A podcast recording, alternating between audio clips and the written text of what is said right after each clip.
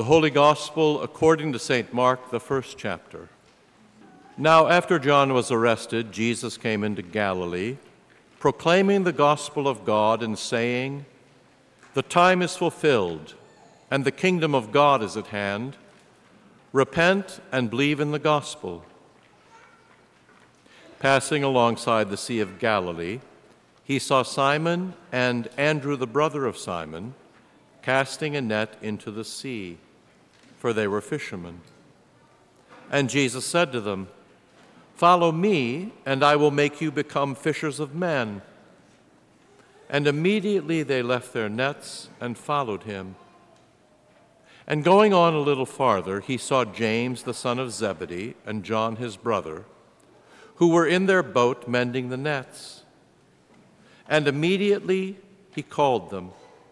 And they left their father Zebedee in the boat with the hired servants and followed him. This is the gospel of the Lord.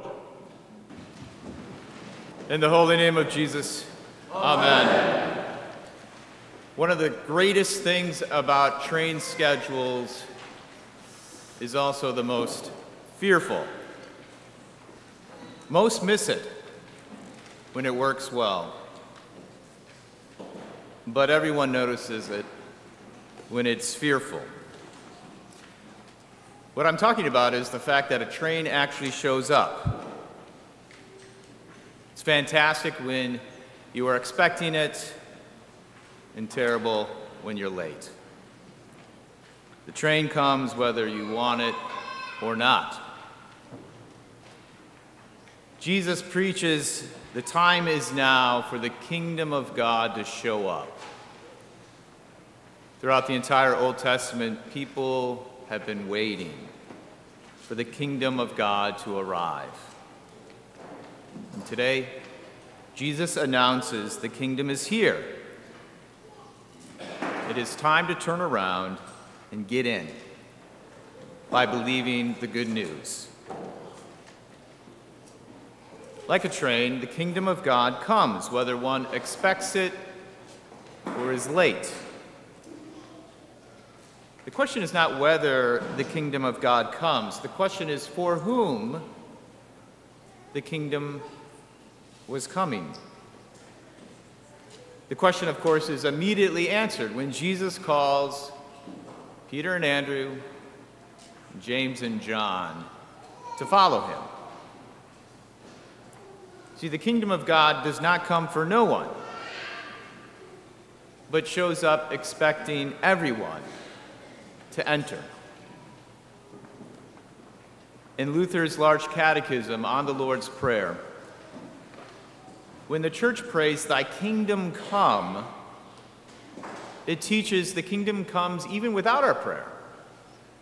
Our prayer doesn't make it come, but when we pray, we pray that it comes for us. Or to put it another way, in spite of the kingdom coming without our prayer, we pray that thy kingdom come so that we are in fact ready for when it arrives. The prayer helps us to never be late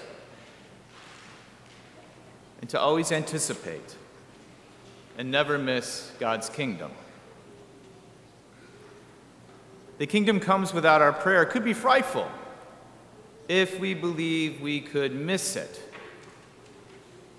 But Luther continues along with the question so, what is the kingdom of God? To help us notice it when it shows up. His answer is God's kingdom is Jesus coming to us to lead us and have dominion over us as a king of righteousness, life, and salvation. When we pray for God's kingdom to come, Luther reminds us that we are not asking for a crust of bread or a temporal perishable good. What he means is the kingdom does not bring some sort of political peace or economical benefit. When the kingdom arrives, he says, an eternal, inestimable treasure arrives. That means something priceless shows up. The kingdom of God is beyond money, power, fame, or prestige. When you ask for God's kingdom to come, you ask, in fact, for everything that God Himself possesses. For Luther, this is in fact too great for any human heart to desire. But since Jesus has called us and taught us to ask for it, we do.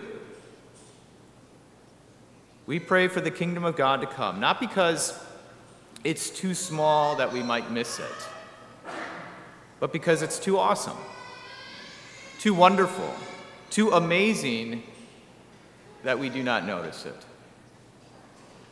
In a sense, it's too good to be true, and so we walk right by it because we don't think it is for us. That is until Jesus says so. Repent and believe in the gospel. The good news is Jesus Christ is coming with the kingdom of God. His way is the one of forgiveness of sins and mercy, love, community, and joy. If we were to keep reading the Gospel of Mark, we would see this way embodied by himself, by Jesus, ultimately, when he dies on the cross and rises again for us. The kingdom is coming. God is faithful, but we pray it comes for us, to us, into us, and with us.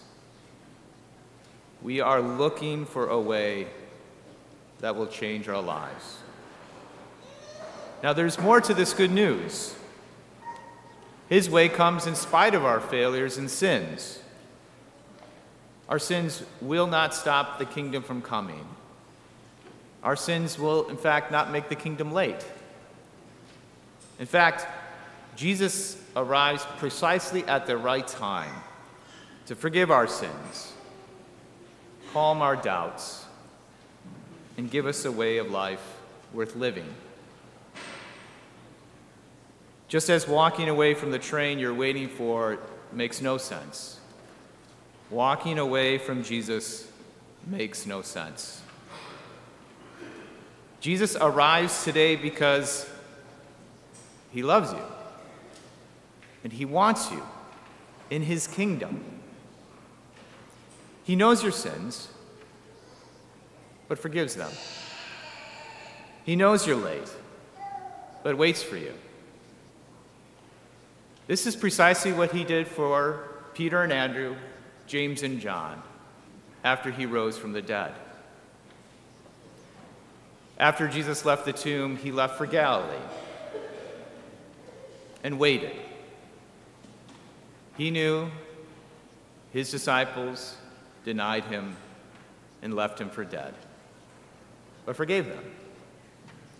He knew that they would forget to come to Galilee. And so he sent the angels and the women to tenderly invite them back to him. And so he waited. Whether you wonder or not, the kingdom of God arrives for you. Believe in the gospel of God. The good news that the King of the universe, has come to you in his word and in his sacrament and tenderly invites you into something more than you could ever imagine. Just as James and John left the nets, the boats, and their family, your life will be turned around. However, a life with the King of the universe, a life inside his kingdom, a life inside his rule of mercy, forgiveness, and life and love turns out to be the best. A life marked by righteousness and life and salvation that works hard against evil, death, and bondage. It is an inviting life that calls all to believe, so that you and me and everyone in the whole world can practice holiness, live life, and experience eternal joy. In the holy name of Jesus, Amen.